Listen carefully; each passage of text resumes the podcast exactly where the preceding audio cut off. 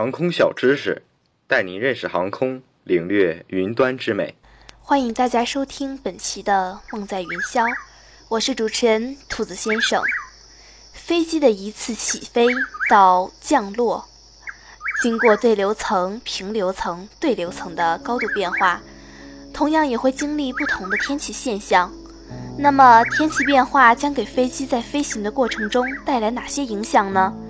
哪些天气现象又会对飞机的飞行产生不利的影响？今天茶社为大家介绍一下飞机安全息息相关的航空气象。飞机在飞行的各个阶段都会受到气象的影响，主要可以分为可见天气现象和不可见天气现象。可见天气现象比如雷暴、大雨、大雾等；不可见天气现象如风切变。空中颠簸、空中结冰等，而影响飞行的主要气象要素则是风、气温、气压。影响飞行安全的危险天气：风切变。风切变既是在短距离内风向、风速发生明显突变的状况。强烈的风切变可以瞬间使飞机过早的或者被迫复飞。在一定的条件下，还可以导致飞机失速和难以操控的危险，甚至导致飞行事故。吹雪，当地面有积雪，强风将积雪吹起飞舞在近地面空的，使得能见度小于十公里。如果雪片被风吹起，高度超过两米，称为高吹雪；如果高度不超过两米，称为低吹雪。雷雨，雷雨是在强烈垂直发展的积雨云内所产生的一种天气现象。这种现象除有较强的降水外，同时还伴有雷声、闪电和风的骤变，有时还伴有冰雹。雷雨有以下几类：气团性雷雨分对流雷雨和地形雷雨。锋面雷雨分为冷风、风前、暖风、静止风、高空风雷雨。雷雨对飞行的影响呢？雷雨产生颠簸，包括上升、下降气流、结冰、雷电、冰雹，均给飞行造成很大困难。严重的使飞机失去控制、损坏马达减少等危险。结冰，飞机在温度零摄氏度以下的云中飞行时。往往在飞机的表面通风面上凝结冰霜，这种现象叫做飞行结冰。在温度低于零度，特别是零摄氏度至十摄氏度的云中，存在着大量的过冷水滴。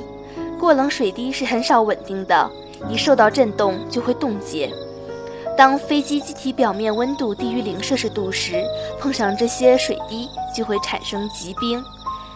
积冰对飞行是十分危险的，由于冰霜聚集增加了飞机重量，更重要的是，机翼流线型的改变、螺旋桨叶重量的不平衡，或是气化器中进气管的封闭、起落架收放困难、无线电天线失去作用、气化器减少了进气量、降低了飞机码，还可使油门冻结，断绝了油料来源。驾驶室窗门结冰、封闭驾驶员视线等因素造成的飞机失事危险，可不是可以想象的。结冰的形态可以分为明冰、毛冰和雾凇三种。明冰和毛冰最危险，其因其牢固、不易排除，而且增长极为迅速，成为最危险的一种疾冰。颠簸。飞行时的颠簸主要是由空气的不规则垂直运动使飞机上升下沉，由于热力原因造成的颠簸，如午后或太阳辐射最强烈时的颠簸。